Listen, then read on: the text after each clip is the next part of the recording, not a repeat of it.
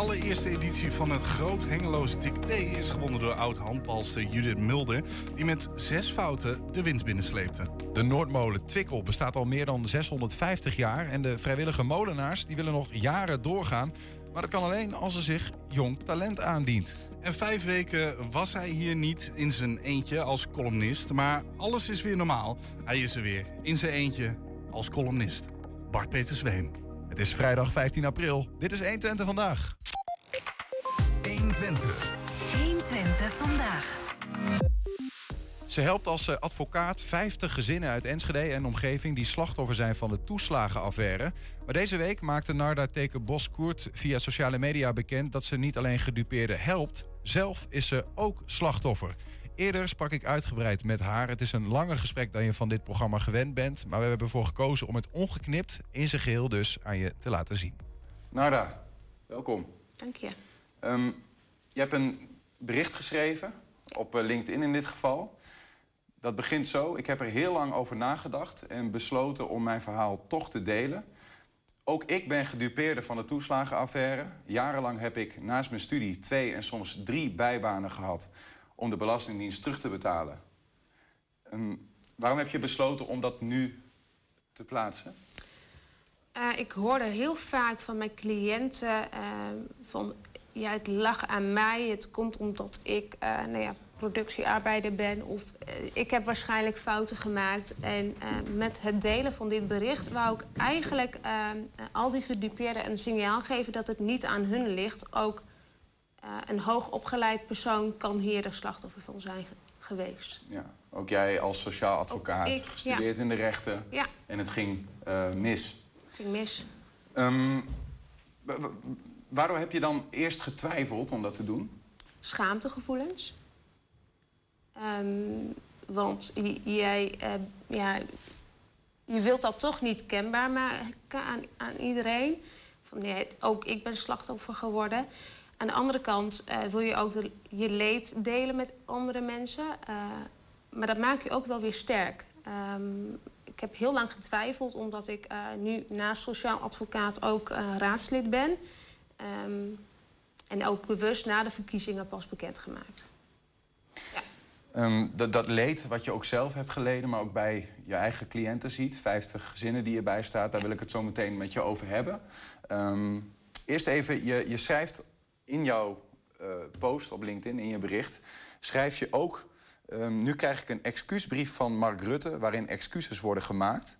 Dat is deze brief. Ja. En ik had verwacht, schrijf je, dat een excuusbrief... de pijn en leed van alles wat mijn gezin en ik hebben meegemaakt... zou verzachten. Maar als ik heel eerlijk ben, voelt het als een trap na. Ja. Hoe voelt een excuusbrief als een trap na? Hoe kan dat?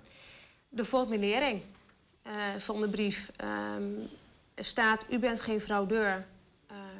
En het, uh, het, vervolgt met: uh, Daarom bieden wij ons excuses aan. Dan denk ik van ja, ik weet dat ik geen fraudeur ben, dus daarvoor hoef jij je excuses niet aan te bieden. Formulering moest anders. Wij hebben u jarenlang als fraudeur behandeld. daarvoor bieden wij ons excuses aan. Ja. Ja, nu, nu voelt het voor jou, want er staat... u bent geen fraudeur met kinderopvangtoeslag. Ja. Daarom bieden wij namens het kabinet onze oprechte excuses aan. Dan voelt het voor jou alsof er staat...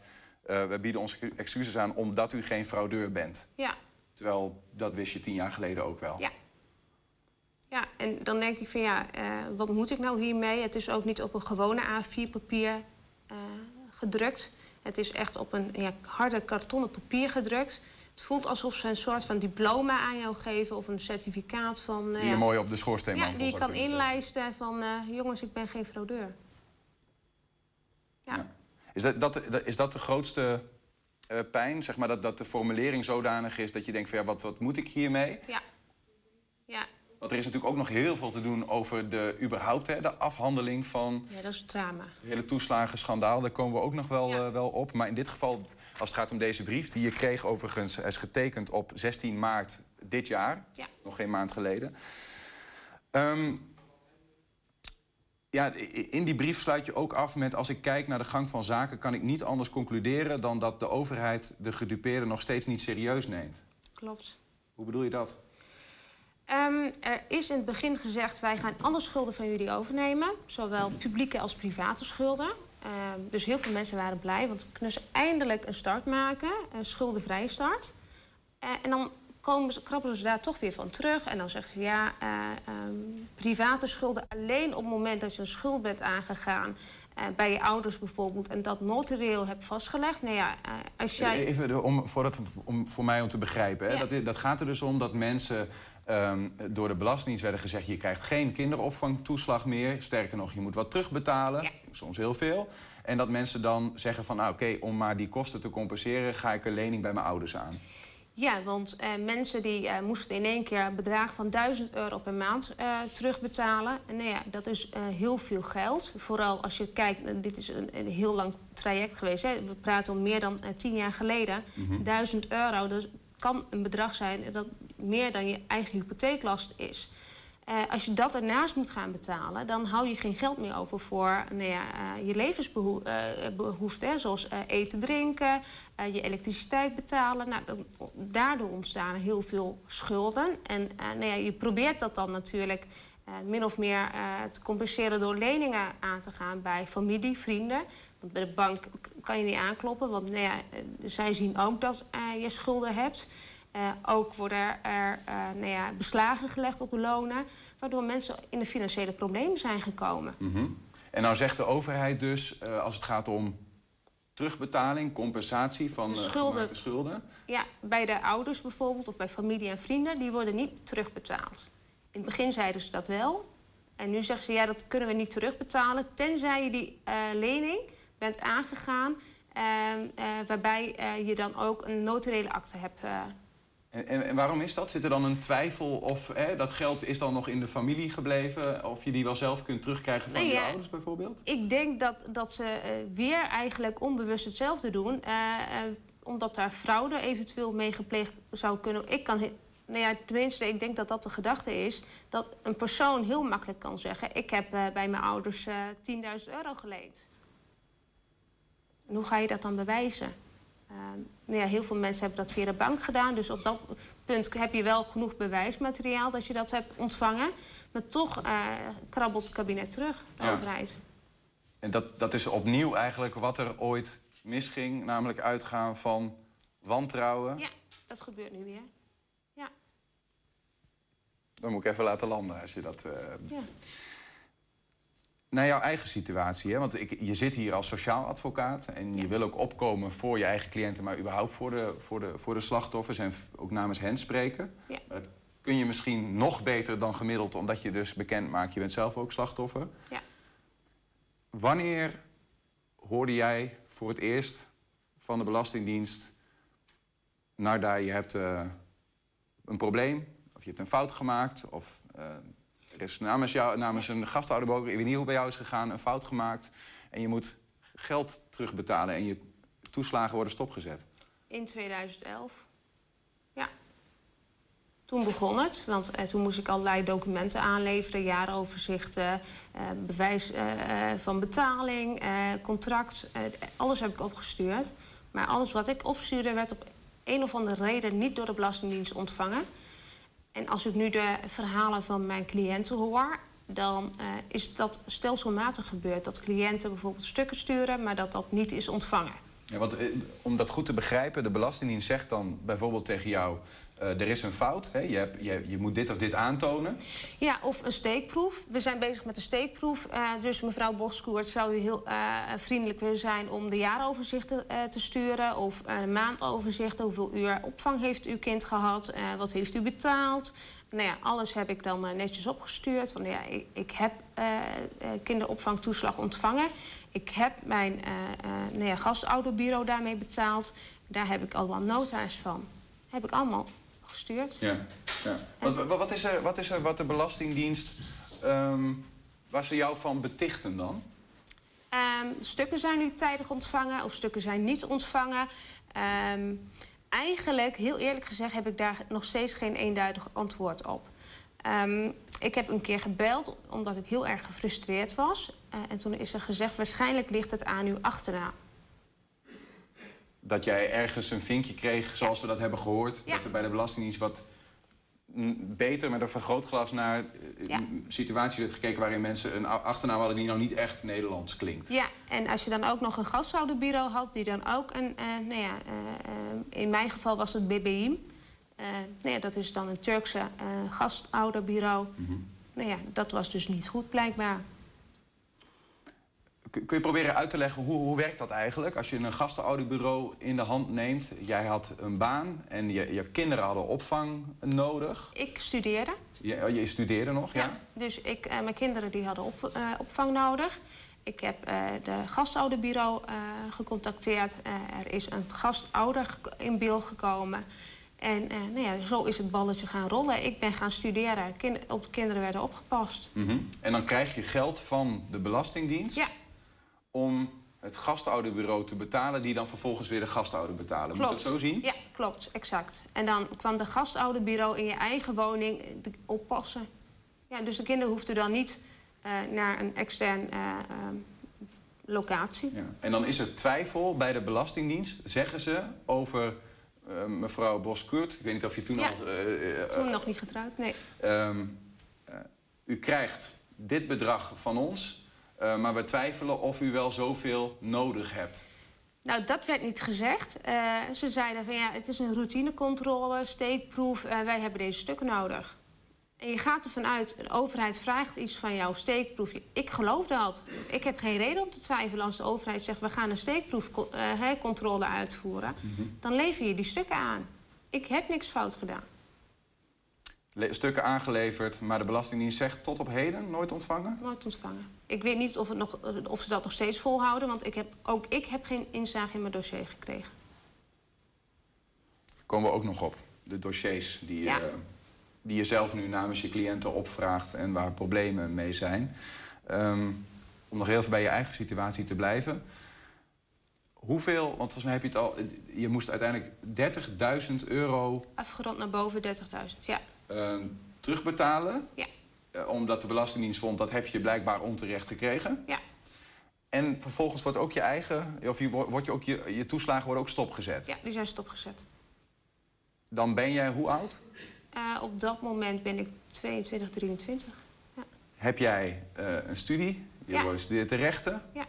Je hebt, een, Op dat moment HBO. Ja, HBO-recht. je hebt een gezin Ik heb een gezin.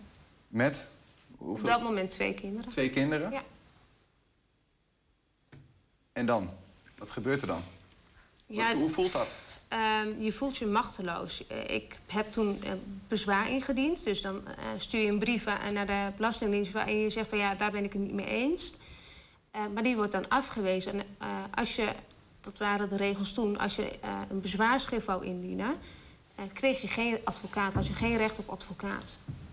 Ehm, omdat het de Belastingdienst is. Ja, ik heb de regels ook niet verzonnen. Maar als je tegen de Belastingdienst wou gaan procederen... kreeg je geen advocaat. Sorry, maar dat- begrijp ik echt helemaal niet. Nee, ik ook niet. Dus op het moment eh, dat je een beschikking krijgt van de eh, Belastingdienst... dus een besluit waarin staat... eh, meneer of mevrouw, u heeft te veel kinderopvangtoeslag ontvangen... u moet dat terugbetalen. En u, jij denkt bij jezelf, ik ben het daar niet mee eens... en je wil daartegen iets gaan doen, een rechtsmiddel inzetten... in dit geval een brief sturen waarin je zegt... ik ben het daar niet mee eens, dat wordt een bezwaarschrift genoemd... Ehm, daarvoor kan je normaliter een advocaat inschakelen. Als je van de gemeente een brief krijgt of van de UWV, heb je allemaal recht op een advocaat. Maar de eh, stelsel van de Raad voor Rechtsbijstand die, die sloot dat uit. Dus op het moment dat jij tegen eh, de Belastingdienst een, een bezwaarschrift wou indienen, kreeg je geen toevoeging. Dat vind ik echt ongelooflijk. Want, eh, want juist eh, dan ga je dus het opnemen tegen de grote overheid, hè, zoals we dat toch zien. Ja. Eh, met ontzettend veel machtsmiddelen zelf, ook juristen zelf. De En... toeslagen vielen daarbuiten. Oké. Ja. Is dat nu anders? En nu vallen de toeslagen ook buiten. Maar tenzij je motiveert dat het heel erg ingewikkeld is als advocaat... nou ja, dan kan het zo zijn dat je daarvoor in aanmerking komt. Hoe, hoe ziet je leven er eh, vanaf dat moment uit? 22, moet 30.000 euro terugbetalen, gezin, twee kinderen, studie. Ja, huurachterstand, eh, energierekeningen niet kunnen betalen. Ik heb zelfs e-mails teruggevonden van eh, mijn hogeschool... waarin ze zeggen van ja, als je deze maand je collegegeld niet hebt betaald... dan gaan we je uitschrijven. Dus het was vrij heftig, ja. Stressvol? Ja. ja. Hoe ga je daarmee om? Je probeert aan geld te komen door te werken. Dus ik heb heel hard gewerkt. Ik heb uh, een tijdje bij de Jumbo gewerkt, uh, en bij een incassobureau, um, uh, naast mijn studie. Um, en alles wat ik kreeg ging meteen op naar schulden. Ja. Ik heb wel heel veel steun aan mijn familie gehad natuurlijk. Dat moet ik ook, ja, ook zeggen. Mhm. Boodschappen hoefde ik, me geen, hoefde ik me niet druk om te maken. Of oppas. Je durft ook geen uh, kinderopvangtoeslag meer aan te vragen. Dus uh, heel veel beroep op mijn ouders gedaan. Ja, want ik, ik lees ook in, in, die, in dat bericht wat je deelde op uh, sociale media.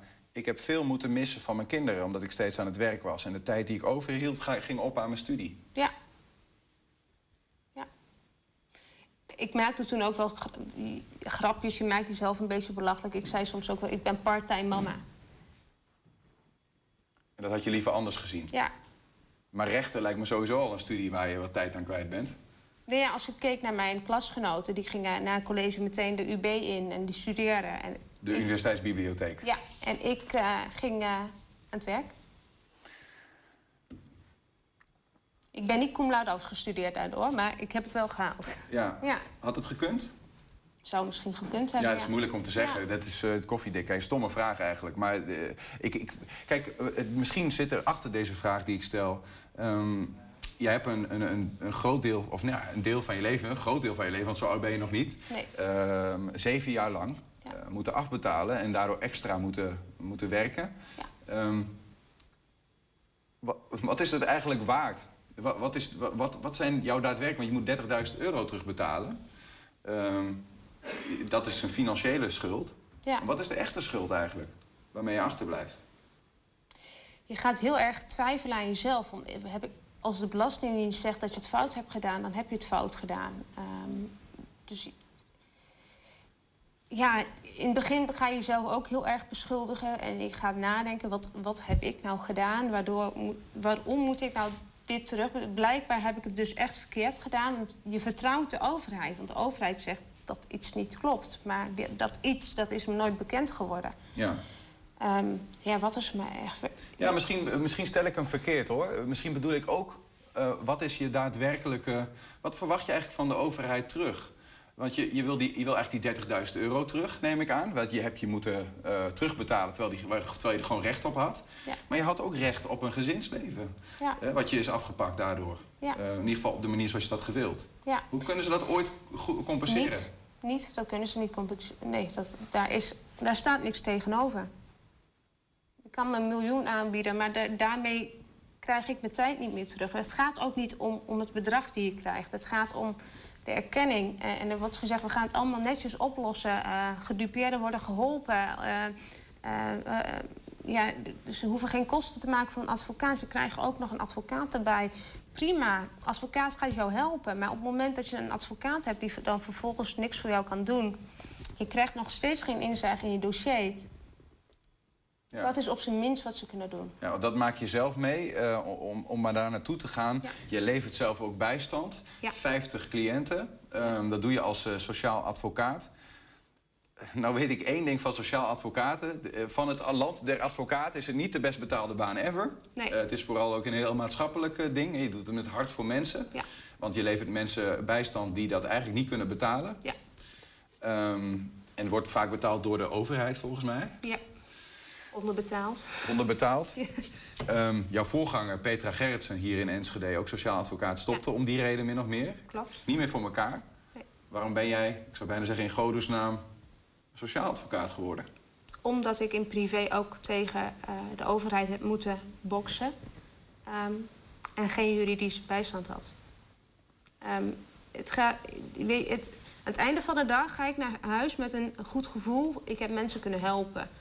Um, en ik kan alles betalen, gelukkig. Dus uh, wat dat betreft, ik hoef ook geen miljoenen te, uh, uh, of duizenden euro's op mijn rekening te hebben. Ik wil um, als advocaat mensen kunnen helpen. Um, inkomen is zo belangrijk in iemands leven. Of als je een groot overheid tegenover je hebt die alsmaar geen gehoor geeft aan jouw vragen of aan jouw bezwaren, ja, dan heb je iemand nodig die daar iets van af weet. Dus je, je hebt eigenlijk, je, had jezelf nodig gehad in de tijd Ja. eh, dat je zelf door de mangel werd gehaald door de overheid. Ehm 50 gezinnen, zijn hun verhalen allemaal hetzelfde? Ehm, ik, ik kan zeggen dat het veel erger... eh, dat ik er goed ben afgekomen. Eh, als ik allemaal kijk wat mensen hebben moeten doormaken... eh, complete bedrijven eh, ehm, eh, failliet verklaard... huizen verkocht, beslag gelegd op huizen... maar veel erger kinderen uit huis geplaatst. Ook de- die zitten erbij bij jouw Ja. cliënten? Ja, Want het zijn er, correct me if I'm wrong, zo nu bekend zo'n ruim duizend, geloof ik, ja wordt gezegd. wordt gezegd. Ja. Daar twijfel je aan. Ja. Hoeveel, want van jouw 50, eh, ja, ik weet niet of ik nou op Nee, gebied dat- kom.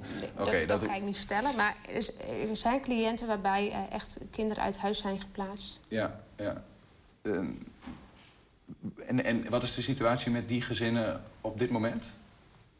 Geen dossier, geen informatie. Gezinnen wel terug in huis inmiddels? Ook niet? Nee. Zijn het gezinnen waarvan jij zegt...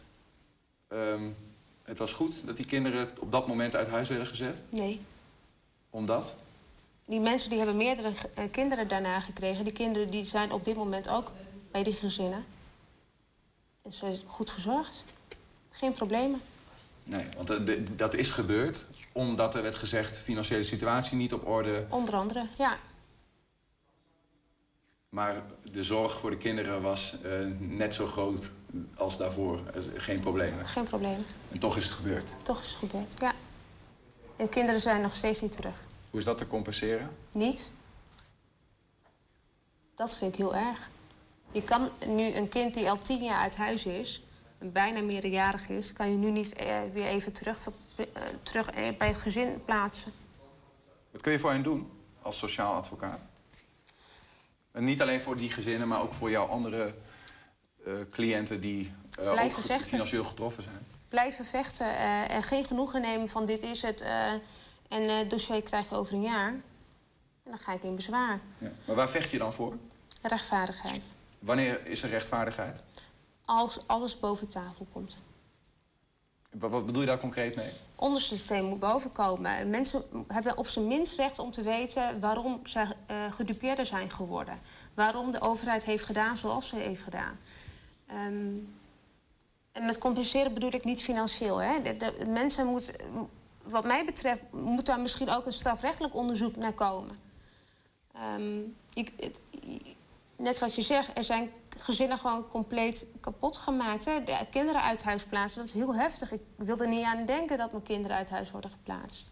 Ook als de mensen die daarvoor verantwoordelijk zijn fouten hebben gemaakt, maar dat ze ja, dat niet altijd, hoe zeg ik dat goed, Ehm, met een soort van bewuste oogmerk hebben gedaan. Er zijn, sommige dingen zijn bewust gedaan. Omdat, Eh, etnisch profileren bijvoorbeeld. Eh, er zijn algoritmes gebruikt. Ehm, en bewust etnisch geprofileerd. en dat, dat zijn fouten last- die, waar een straf tegenover zou moeten staan. Wat jou Wat mij betreft. wel, want in de wet staat duidelijk... eh, discriminatie op eh, geen enkel grond is toegestaan. Om te begrijpen wat er fout gaat, in je eigen geval, maar ook in het geval van jouw 50 cliënten, 50 gezinnen die erbij staat, heb je eh, dossiers nodig. Ja. Je schrijft in jouw eh, post, in het bericht waar ik eerder ook al naar refereerde, ook... ehm, ik ben vanaf januari 2021 ehm, bezig om dossiers van mijn cliënten op te vragen bij de Belastingdienst. Tot op heden, 15 maanden verder, heb ik geen één dossier compleet mogen ontvangen. Ehm, de dossiers die ik wel kreeg zijn niet volledig en veelal zwart gelakt... waar ik als belangenbehartiger niks mee kan. Klopt. Ehm, wat staat er in de dossiers eh, wa- wat, wat jij nodig eh, hebt voor die cliënten en voor jezelf misschien wel? Reden waarom er is teruggevorderd. Ik krijg alleen een kopie van beschikkingen waarin staat... u moet zoveel euro terugbetalen. Nou prima. Maar de reden staat er niet bij. En waarom is die reden, waarom heb je die nodig als advocaat? Ehm, om te kijken of het rechtmatig is geweest. Eh, dat als advocaat. Maar voor gedupeerden, als je kijkt naar. ehm, als je boeken leest over slachtoffer en verwerking van eh, traumatische gebeurtenissen. dan is het voor ehm, slachtoffers heel erg belangrijk waarom iets is gebeurd. Wat de reden is geweest eh, of wat de aanleiding daarvoor is geweest. Dus het is ook een beetje verwerking van hetgene wat jou is overkomen. Je wil gewoon weten wat Ja. is er fout gegaan Ja. voor jezelf. Ehm, maar, ook omdat je daar mogelijk rechten aan kunt ontlenen. Ja, zeker. Ja. Want als er eh, eh, blijk, als blijkt dat iemand eh, vanwege zijn of haar achternaam eh, ehm, duizenden euro's terug heeft moeten betalen. dan is dat natuurlijk geen juridisch grond om iets terug te vorderen. Dat is het eerste punt. En het tweede punt, dan heb je te maken met discriminatie. En dan zou dat kunnen betekenen dat iemand recht heeft op een hogere vergoeding. Maar dat is toch in het geval van de toeslagenaffaire wel bekend. Dat er ook is gezegd, er is eh, gediscrimineerd door de Belastingdienst... met systemen waarin vinkjes stonden als je misschien Boskoet of Ja. anders van de achternaam heette. Ja. Ehm, Maar ik heb ook eh, veel eh, nou ja, eh, klassieke Nederlandse namen. Het- is niet alleen maar Boskoert. eh of, verdienen de mensen die gediscrimineerd zijn op basis van hun achternaam... meer compensatie dan mensen die Nederlands zijn? het zou kunnen. Hangt er vanaf hoe ernstig het is. Kijk, als jij daardoor je bedrijf kwijt bent geraakt... waar je een riante inkomen aan hebt eh, gehad... eh, als jij eh, je huis bent verloren... als je kind uit huis is geplaatst... Dan, dan moet daar wat tegenover staan. En dan wordt er nu gezegd... ja, u, krij- u krijgt die 30.000 euro katshuisregeling... Ehm, maar als ik in mijn situatie kijk, ik heb afgerond bijna du- 30.000 euro terugbetaald. Als ik die 30.000 euro van de katshuisregeling krijg, dan is dat voor mij geen compensatie, geen schadevergoeding. Dat is gewoon een bedrag wat ik dan ten onrechte heb betaald terugkrijg. Ja. Dat heb- had je, sowieso, had je sowieso recht op. Dat geld is al van mij. Ja, ja nee, die vraag heb ik al gesteld. Maar dan, wat, wat zou jij zelf een redelijke, als je dan naar jezelf kijkt, daarin een redelijke regeling vinden? En nogmaals, eh, ik vind dat lastig om te beantwoorden, eh, omdat ik het op dit moment goed heb. Ehm, ehm, financieel. Eh, Voor mij, ook al heb je daar. Een miljoen euro is voor mij niet. Weet je, je kan het niet met euro's uitdrukken. Want het is psychisch Ja. vooral, ook wat het voor jou... Ja. Ja, en dat zal in mijn geval, net wat ik zei, ik vind mijn situatie minder erg dan gezinnen waarbij kinderen uit huis zijn geplaatst. Dus eh, misschien moet de, de Belastingdienst in, in ehm, gradaties werken. Hè? Eh, mensen waarbij de kinderen uit huis zijn geplaatst, die moeten dan zoveel krijgen. Of mensen waarbij eh, de woningen ehm, gedwongen in de verkoop eh, is gegaan, moet zoveel krijgen. Nou ja, misschien is dat makkelijker qua afwikkeling dan elk dossier één voor één behandelen. Eh, en dan ehm, in vertraging eh, bijvoorbeeld het dossier niet eh, kunnen overhandigen. Want dat is wat ze zeggen, we hebben een hartstikke druk... dus we kunnen het dossier niet eh, tijdig bij jullie leveren. Dan denk ik van ja, dan vraag je er ook om, om dat mensen in bezwaar gaan. Want je neemt een besluit die een advocaat niet kan toetsen op rechtmatigheid. ja, En dan zijn we jaren verder, dan zijn we er nog niet. nee. Om, om nog even die stap terug te maken naar dat dossier. Hè? Je vraagt eh, van jezelf mogelijk. Ik weet niet of- mogelijk zou jouw eigen advocaat dat weer doen, dat weet ik niet. Nee. Maar je vraagt van je. Doe je dat voor jezelf? Nee, ik doe het niet voor mezelf. Niet voor jezelf. Nee. Maar je hebt 50 cliënten, daarvan vraag je de dossiers op om dus te kunnen bepalen wat is er gebeurd voor hun eigen recht, eh, maar ook voor hun gevoel. Mhm. Ehm, dan krijg je pakketten terug, en we zien dat meer, eh, met hoeveel procent zwartgelakte teksten? Ik vind het moeilijk om het eh, in procent het, eh, uit te drukken. Maar eh, namen van, van ambtenaren worden weggelakt. Soms echt passages zijn weggelakt. Eh, Waarom worden die weggelakt? AVG, Privacy. privacy van, van die mensen, die ambtenaren. En dat vind ik heel frappant, want de privacy van mijn cliënten en ook van mij, daar is jarenlang geen rekening mee gehouden. Ja. Maar waarom heb je de naam van een mogelijke ambtenaar bij de Belastingdienst nodig om te weten wat er gebeurd is? Ehm, als het veelvuldig dezelfde persoon is geweest, dan zou je misschien eh, kunnen overwegen om, om, ehm, nou ja, eh, om daar eh, in gesprek over te gaan. Om mogelijk tot uh, procedures over te gaan. Zou kunnen, maar dat is niet uh, de intentie natuurlijk. Je wil weten wat er in je dossier is gebeurd. Ik procedeer ook tegen het UWV of tegen een gemeente. En daar krijg ik ook complete dossiers. Daar worden de namen van de ambtenaar niet weggelakt. Um, en als je weglakt... De, de gedupeerden die hebben al een argwaan tegenover de overheid. en als je dingen weglakt, dan gaat dat alleen, wordt het alleen maar erger. Van waarom lak je nou dingen weg in mijn dossier? En ik heb daar gewoon recht op. Kun je, want je zegt al, het zijn uh, namen, eh, het is privacy technisch. Maar er zijn, vaker, eh, er zijn nog andere redenen waarom um, delen van dossiers of WOP-verzoeken, zoals ja. gedaan worden, zwartgelakt kunnen zijn, toch? Ja, als ze bijvoorbeeld een persoonlijke opmerking maken over iemand, zou, zou dat ook weggelakt kunnen worden. Dus sec gezien houdt dat dan geen verband met het besluit dat er ligt. Ja. Maar dan uh, lakken ze dat wel weg omdat er een opmerking is gemaakt over bijvoorbeeld een cliënt van mij. Maar die zou je dus graag willen zien? Ja. Wat is er gezegd? Ja, ik noem maar wat. Als daar bijvoorbeeld uh, uh, die Turk of die Marokkaan staat, dan wil ik dat graag zien. Ja. Wat is het... het, het um Nee, wat was het grootste probleem, zeg maar, dat die, dat die dossiers dus zeg maar, uh, niet he helemaal uh, zichtbaar zijn?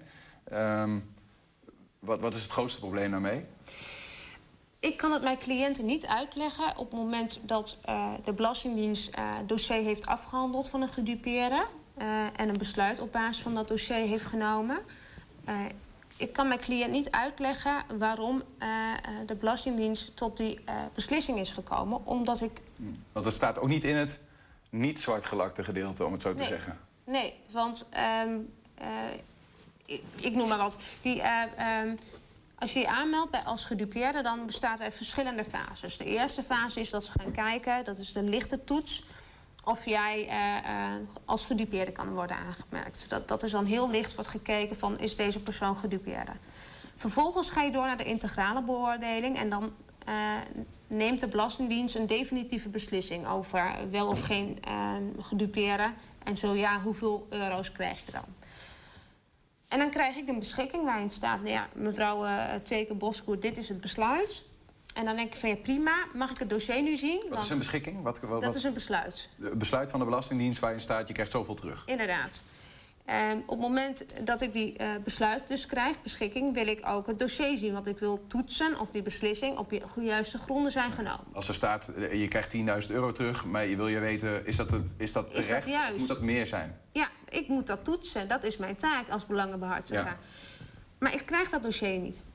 Er wordt gezegd, ja, eh, het kan wel een jaar duren voordat je dat dossier krijgt. Maar vervol in, in de uh, AVB, uh, de Algemene Wet Bestuursrecht, st staat dat je daar zes weken de tijd voor hebt om in bezwaar te gaan. Dus dan heb je zes weken de tijd om in bezwaar te gaan, maar je krijgt het dossier pas over een jaar. Dus de Belastingdienst vraagt eigenlijk zelf om problemen. Want... Dat is een onmogelijkheid, toch? Ja, dus iedereen gaat, alle advocaten die ik ken, gaan standaard in bezwaar.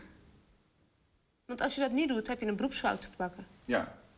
En dan kun je eh, een jaar later weet je eh, ja. waarom je in bezwaar ging, zeg maar. Ja. Ja. Maar, maar, dan nog krijg je dus het dossier, maar met zwartgelakte tekst. Of worden ze dan, komt dan de informatie vrij? Zover ben ik nog niet, omdat ik nog steeds geen dossier heb. Nee, voor jezelf? Of voor, voor mezelf, maar ook voor mijn cliënten. Ja, maar je, want begrijp ik dat, want je hebt de, je hebt de dossiers uh, soms wel... Of, maar dan zwartgelakt, of heb je ze überhaupt nog nou, niet helemaal compleet? Dus? dus ze hebben een hersteldossier, noemen ze dat. Um, uh, en ze hebben een uh, toeslagendossier. Dus het hersteldossier is echt heel minimaal. Uh, en een toeslagendossier, dat is het complete dossier. Dus ja. en beide dossiers, daar moet je heel lang op wachten. Kortom, je hebt 50 cliënten, gezinnen die je bijstaat. Ja. Um, hen is allemaal um, onrecht aangedaan, bewezen. Um, zij worden door de Belastingdienst verteld... Uh, u krijgt zoveel geld terug omdat u onrecht is aangedaan. Uh, maar je kunt eigenlijk van al die 50 gezinnen niet vaststellen... Uh, is, dat, is dat een terecht bedrag? Moet dat meer zijn? En dat dossier op basis waarvan je dat kunt, zou kunnen vaststellen... krijg je pas over... wanneer? Ze zeggen dat het nu uh, negen maanden tot een jaar duurt. Maar ik het eerste dossier 15 maanden geleden aangevraagd, dus ik heb nog steeds niks. Dus Op een gegeven moment geloof je het als advocaat zijn ook niet meer eh, van uh, klopt dit nou wel of niet. Ja. Ehm, ik, heb, ik ben nu in een aantal zaken heb ik beroep aangetekend bij de rechtbank voor niet tijdig beslissen. Uh, en via de rechtbank verzocht om die, om die stukken eigenlijk. Ja. Ehm, het, ik vind het eigenlijk onvoorstelbaar. Dat, dat, uh, kijk, ik begrijp misschien nog dat als het gaat om gewone personen, zoals Niels Veurink, als ik hier zit, uh, dat ik niet altijd alle inzagen krijg. Maar als je een advocaat bent van een persoon en je hebt gewoon. Uh, dan, dat je dan geen volledige inzage in nee. die dossiers krijgt. Ik begrijp om te doen wat je taak is, namelijk opkomen ja. voor de rechten van iemand. Ja, daarom heeft uh, de overheid ook gezegd... Een jullie krijgen allemaal een advocaat als gedupeerde... want de advocaat kan je verder helpen. Maar vervolgens moet je als advocaat tegen de mensen zeggen, de gedupeerden... ik kan niks omdat ik het dossier nog niet heb. Wat betekent dat voor uh, de, de, de status hè? Van, van al die 50 cliënten van jezelf... maar jezelf misschien ook wel van al die andere uh, gedupeerden in Nederland... Um, wat ik ervan weet is de laatste status dat er aan iedereen uh, 30.000 euro zou worden overgemaakt. Zonder vragen. En dat er daarna zou worden gekeken, heb je recht of meer of minder. Maar ik weet niet zeker of ik dat goed heb. Nee, want je moet eerst door dit lichte toets komen. Als je door de lichte toets bent gekomen, dan pas word je erkend als gedupeerd... en dan wordt die 30.000 euro overgemaakt. Oké. Okay. Ja. En dat is voor sommigen niet genoeg? Nee, Nee, en dan moet je wachten op een integrale beoordeling. En als de integrale beoordeling is geweest, dan pas kan je naar de commissie werkelijke schade. En, en, en hoe, hoe zitten de, de mensen, waar zitten ze dan in, in dat verhaal nu? Zijn ze al bij die commissie? Nee, want uh, sommige mensen zijn uh, bij de lichte toets al erkend. Uh, bij, sommigen zijn bij de lichte toets niet erkend. Terwijl ze wel schade hebben? Ja. Dus, die komen niet eens door de lichte toets? Nee, dus dan moeten ze wachten op een integrale beoordeling. En de integrale beoordeling kan soms een jaar op zich wachten.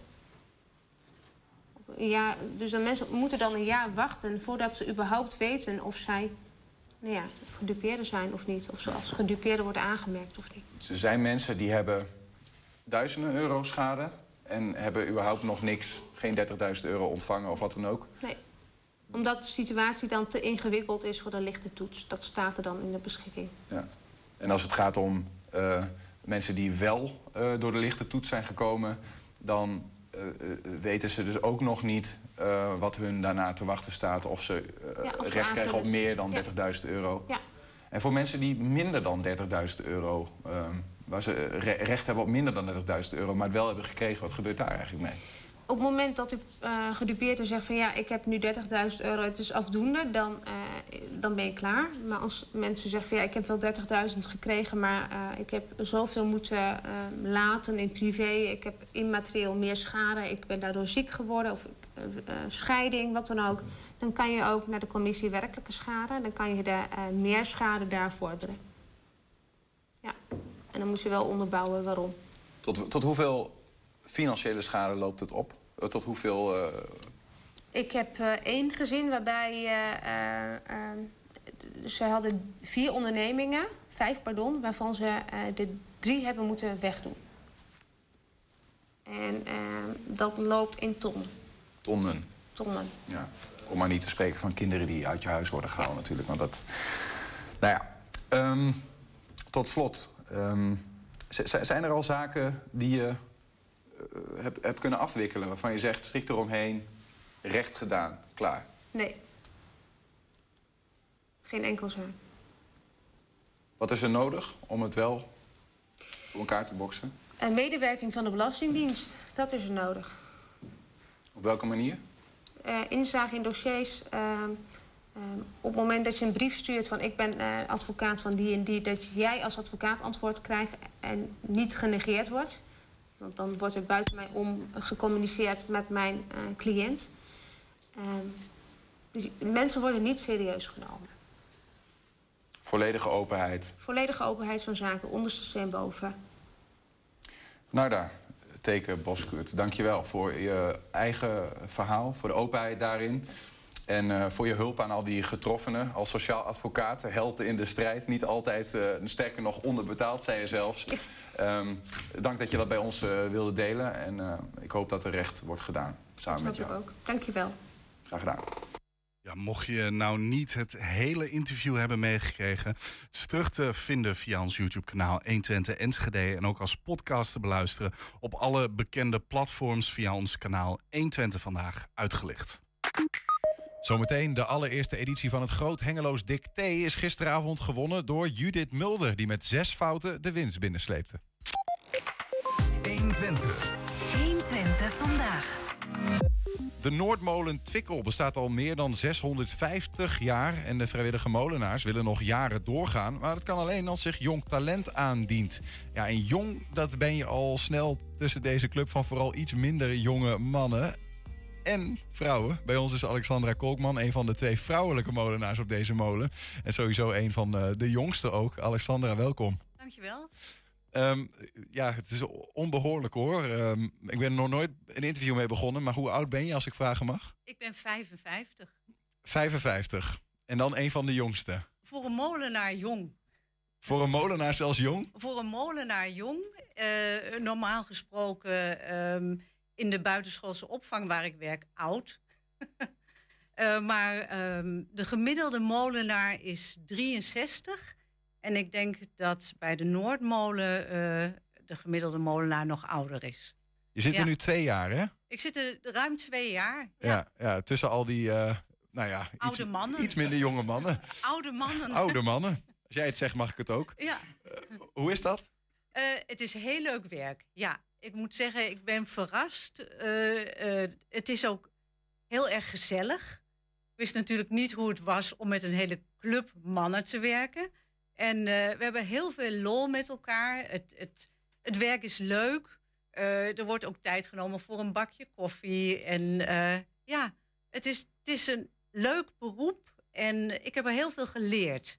Ja. Want die, even die Noordmolen Twikkel, uh, het, ik, ik wist dat ik met je ging, uh, ging praten. Dus ik denk, nou, laat ik het ding eens opzoeken. Kennen hem niet. Ja. Ik had in mijn hoofd, ik zie molen. Ik denk, dat is een molen met wieken. Met wieken, ja. Maar dat is niet. Nee, het is een watermolen. ja, ja, een watermolen. Ja. Um, blijkbaar 650 jaar oud. Excuus dat ik hem niet kende. Hoe Ja. is dat een begrip, dat ding? Het uh, is een heel mooi stukje natuur. En er komen ook inderdaad heel veel mensen naartoe om te wandelen, om te fietsen. En uh, in de Noordmolen slaan we olie, lijnolie. En dat hoor je ook van ver. Dus alleen het geluid komen de mensen al op af. Het, uh, het slaan van de hei, Ja? uh, dat maakt heel erg veel lawaai. Dus als je er wandelt, denk je misschien... oh, wat gebeurt hier? Even op het geluid af richting Noordmolen. Nou moet je me even helpen hoor. Want ik, ik dacht uh, van ja, je hebt een molen, molen met wieken. Da daar wordt meel uh, vaak gemaakt. Ja. Maar jullie slaan olie. Olie. Uit lijnzaad. En dat doe je met kracht van water die door Met de molen wordt gegenereerd. Ja. Hoe, hoe werkt dat dan precies? Het, eh, we beginnen met de lijnzaadjes, die je waarschijnlijk kent, ook wel, wel uit eh, de drogisterij, zeg Mhm. maar. De lijnzaadjes worden gekneusd op de kollagang. Door hele grote molenstenen worden ze dus fijn gekneusd. Dan krijg je een soort eh, meel. En dat wordt verwarmd op een, op een kachel, de vuister. Een houtgestookte kachel. En eh, als het ongeveer 45 graden is, eh, wordt het geslagen op een slagbank met een hei. En dan wordt de olie eruit geperst. En uiteindelijk hou je een flesje lijnolie over. Mhm. En- wanneer, wanneer komt de kracht van het water eh, in play die de molen gebruikt? De kracht van het water drijft de hele molen aan. Dus ieder proces wordt, wordt door de kracht van het water aangedreven. Dan hoef je eigenlijk niks te doen, toch, als molenaar? Eh, ja, jawel. je moet toch lekker aan het werk. Je moet het zaad op de kollagang brengen. Eh, je moet natuurlijk het meel op de vuister. Je moet de olie slaan. Dus je bent eh, druk in beweging. We zijn er met z'n drieën. Er zijn altijd drie molenaars aan het werk. Zodat ook altijd één molenaar gewoon lekker de tijd heeft... mensen wat te vertellen. Want mensen komen en kijken en zeggen... oh, wat doen jullie hier eigenlijk? Dus er hoort ook een heel verhaal bij. Het is een beetje kijken, wat gebeurt er? En, en ja, luisteren. En Ja, want jij zegt, we, we zijn daar aan het werk. Maar het- voor jou is het vrijwilligerswerk, toch? Het is vrij, voor iedereen is het vrijwilligerswerk. Ja, ja. ja. je hebt er gewoon een, in principe inkomsten met iets anders bij, zeg maar. Ja, ik, Ja. ik heb mijn normale werk in de, in de buitenschoolse opvang. Ja. En dit is, je kunt het zien als een hobby. Zou je het als je werk willen hebben, als het zou kunnen? Best wel. Ja? Ja, Ja, ik vind het zo leuk. Ik vind het eh, ook een heel rustgevende baan. Ik, ja, ik word er gewoon blij van. En het is voor mij een beetje een tegenpol. Op school is het heel lawaaierig. Ik werk met heel veel kinderen. Daar zijn 55 kinderen die schreeuwen, die zijn druk. Ik kan me daar iets bij voorstellen. En dan, ja, en dan kom ik bij de molen. En dan kan ik helemaal in mijn werk opgaan. Het is een beetje, om het op een moderne manier te zeggen, in de flow van, van dat wat je doet. En, en dat is gewoon heel leuk. Maar in de molen is het lekker stil? Eh, het slaan is natuurlijk heel lawaaierig. Maar het zijn de geluiden van het werk om je heen. En dan zijn het de mensen. Maar het komt ook wel voor dat het een regenachtige dag is.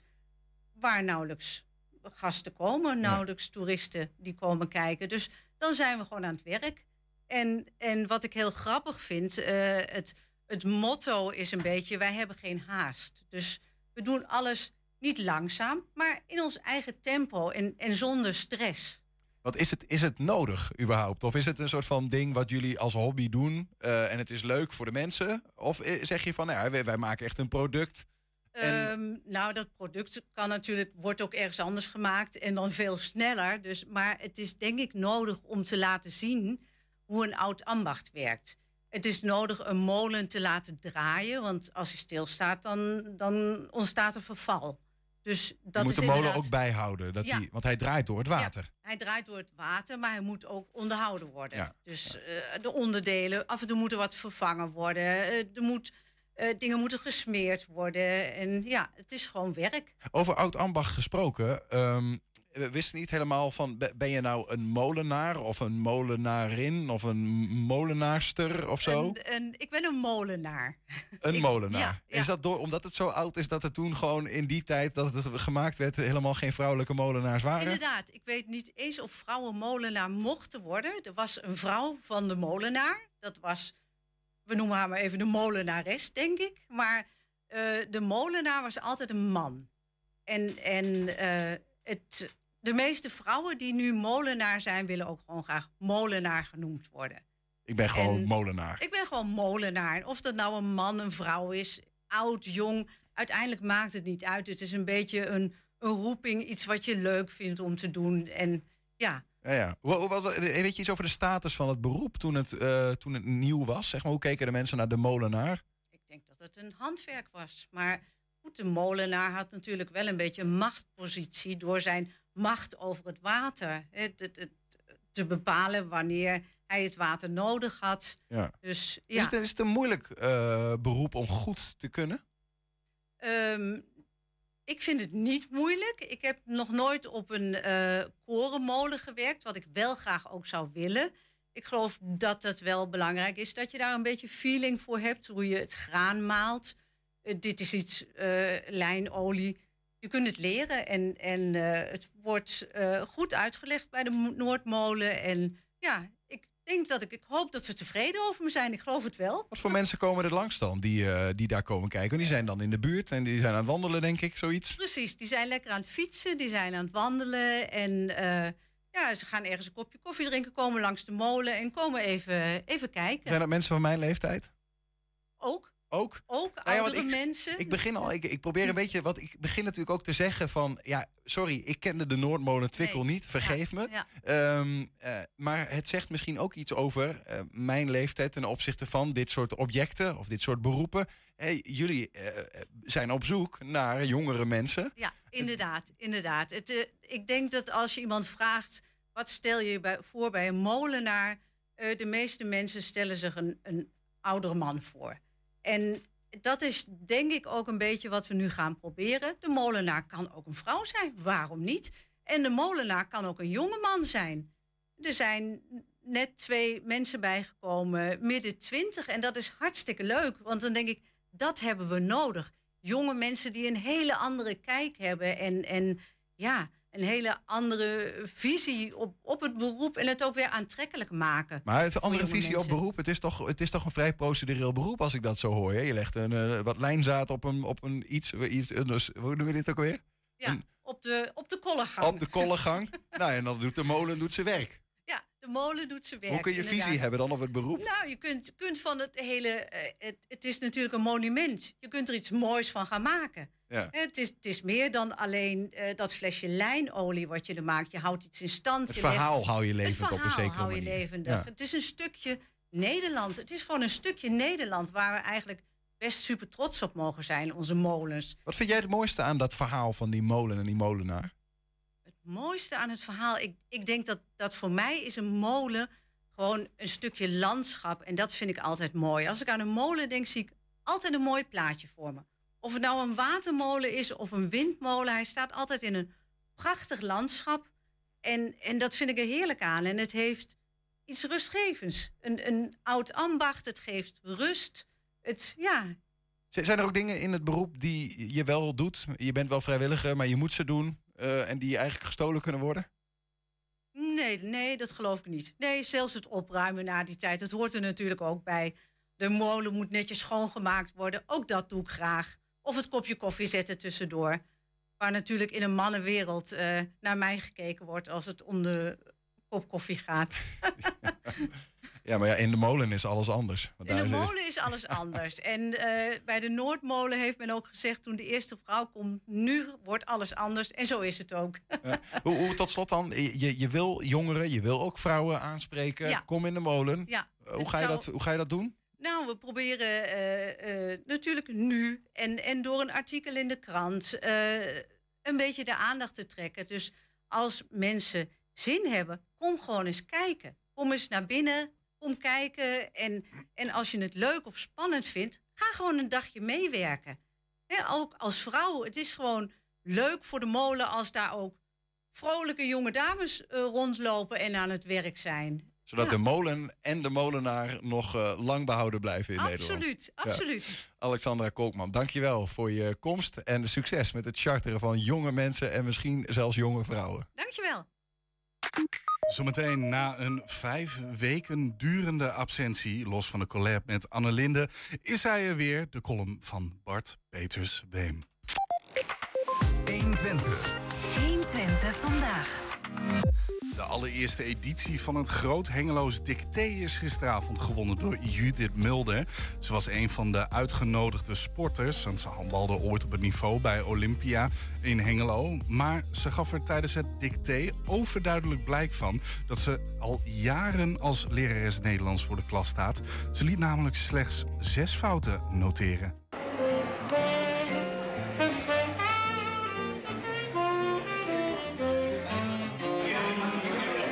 Woord eh, ben je het meest bang? Uh, Przewalski-paard. Zeg dat, zeg dat nog eens. Przewalski-paard. ik, heb het, ik, heb, ik heb het eh, tien keer geoefend vanochtend. Eh, vanavond deed ik het nog fout, maar we gaan het proberen. Ah, ik heb het even gekeken, hij zit er niet in. Oh, oh, ach, dat heb ik helemaal voor niks. Ik ben gevraagd van, eh, zou je mee willen doen? En toen zei ik meteen ja. Want ik Je kunt ook gewoon nee zeggen. Ja, ik kan nee zeggen, maar ik deed het gewoon, want ik vind het iets, iets moois. voor meneer Frans. Nou, zullen we maar beginnen? Durft u het dan? Schrijvers klaar. Pennen maar.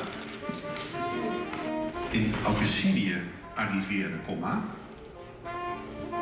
In Abyssinië arriveerde, komma. Punt. Nee, sorry, de Mohammedaanse Oromo's. Het zit erop. Het zit erop.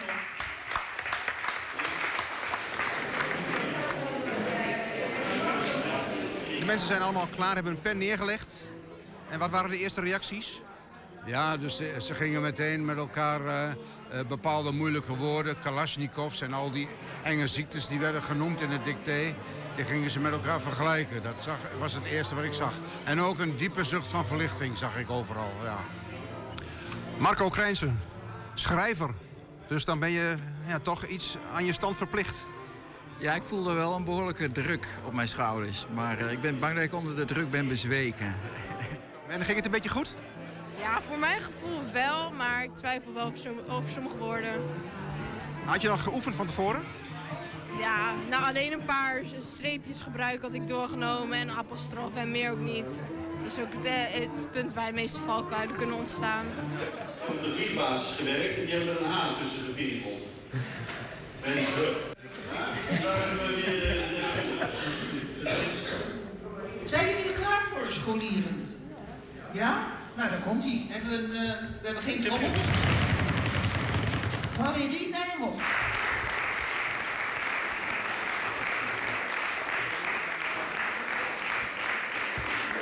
Heel erg gefeliciteerd. Wat knap.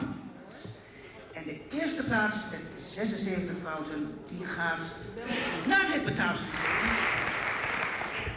En dan eh, de allerbeste theemaker. Hartelijk gefeliciteerd, Judith Mulder. Hoe vond je het dicté eh, toen je het maakte vanavond? Het viel me wel mee. Ja. Hoe ging het? Slecht. 22, fo- 22 fouten. Daar ging je niet van uit toen je hier naar binnen ging? Nou, tegen de 20 wel, maar dit was wel heel bar. Ja.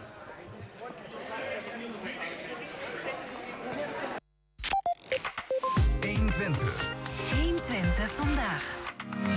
Het is vrijdagmiddag, alles is weer normaal, want hij is er weer in zijn eentje als columnist. Bart Peter Zweem. Beste luisteraar, daar ben ik weer. En ja, ik heb u ook heel erg gemist. Sorry, ik was heel erg druk voor een niet nader te noemen groene en linkse partij. Dus ik had even geen tijd. Maar nu heb ik wel weer tijd en kan ik wel een column doen. Alleen zou ik nu, om de boel in te halen, meer dan vijf weken nieuws moeten behandelen. En daar heb ik nu niet genoeg tijd voor in mijn column. Dus omdat ik in eerste instantie tijd had, heb ik nu niet genoeg tijd. Volgt u me nog? Nee? Dan is het echt net als vroeger. Ik heb u ook gemist. Ik heb alleen niet echt het nieuws gemist. Ik vind het nieuws de laatste tijd niet zo gezellig. Corona was toch gezelliger dan de oorlog in Oekraïne. U hoorde het vorige week al in het fantastische, weergaloze, prachtige duet van Anne Linde en ondergetekende. Ik mis het kneuterige nieuws. Het sneeuwt onder. Trouwens, over sneeuw. In die afgelopen vijf weken was ons ook allemaal sneeuw beloofd. Het zou hetzelfde worden als vorig jaar. Een sneeuwpocalyps. Ik had de buurthond al voor een slee gespannen. Eindelijk afleiding. Maar niks, geen sneeuw. Dat beetje wit langs de straat was toch geen sneeuw? Dat was hoogstens de nasleep van een wandelaar met hoofdroos. Laas het toch op. Zeg dan liever niks op het weerbericht. Wat wil ik zeggen? Ik mis het kneuterige nieuws. Niet dat het er niet is. Zo had ik het graag gehad over de opening van de Hornbach. Waar onze burgemeester met een hamer door een muur van dozen heen moest slaan voordat hij naar binnen kon. Vond ik toch vrij slordig. Als je toch weet dat die man komt, maak dan die ingang even vrij. En die omstanders hadden best even kunnen helpen in plaats van te klappen. Mijn punt is, het is heerlijk om het over de opening van de Hornbach te kunnen hebben. Maar het voelt ook raar om het daarover te hebben als we in Nederland in Ter Apel gevluchte minderjarige kinderen verwaarlozen. Dan kunt u zeggen, dat is in Ter Apel. Wat hebben we daarmee te maken? What happens in Ter Apel? Stays in Ter Apel. Maar dat is misschien juist net het probleem. Er is best gezellig nieuws hoor. Zo zijn de snelwegen veiliger geworden nu we er 100 rijden. Rustiger, minder ongelukken, minder slachtoffers en er pruttelt ook nog minder stikstof uit die auto's. Dat is toch een fantastische reden om te proosten en een paar bitterballen naar binnen te proppen. Alleen als ik dan ook vind dat ik wat moet zeggen over de mensen die, ook in Twente, in de shit zitten door de inflatie en de energiecrisis, smaakt die bitterbal toch ineens minder lekker. Ook zitten we nog minder in een wooncrisis, daar zitten we middenin. En oh ja, ook nog wat andere crisis die ik niet eens meer wil noemen. Terwijl het juist heerlijk zou moeten zijn dat we uit de coronacrisis zijn. Oh ja, de corona. Ik heb dat eigenlijk al weggebannen uit mijn herinnering. Ik heb gewoon een gat in mijn geheugen van ongeveer twee jaar. Wat ik in die twee jaar heb gedaan, ik weet het niet meer precies. Misschien was er iets met prachtige sneeuwbuien waar ik doorheen ben gesleed op een slee die ik gekocht had bij de Hornbach. Langs snelwegen die rustig en veilig waren. Gesleed richting Ter Apel, waar ik vluchtelingenkinderen zag die naar school konden en goed geholpen werden. En op de terugweg sleedde ik langs grote gasloze woningbouwprojecten waar iedereen zijn energierekening kon betalen. Of het echt gebeurd is, ik denk het niet. Maar ik wilde even de tijd nemen om erover na te denken, want voor sommige dingen wil je soms tijd maken. Ah, heerlijk. Heerlijk. Alles is weer zoals normaal. Dat, eh, dat voelt toch lekker rustig dat voor mij. zeg jij, maar ik kijk ineens voor mij uit en ik zie daar geen camera meer staan. Dus ik ben totaal ontheemd. Ik Jij wel, wij voelen zijn. ons thuis met jouw stem. En Ja, daarmee sluiten we nu af. totaal. Zometeen hier Julian Vriend. Veel plezier. 120. Weet wat er speelt in Twente. Met nu het nieuws van 5 uur.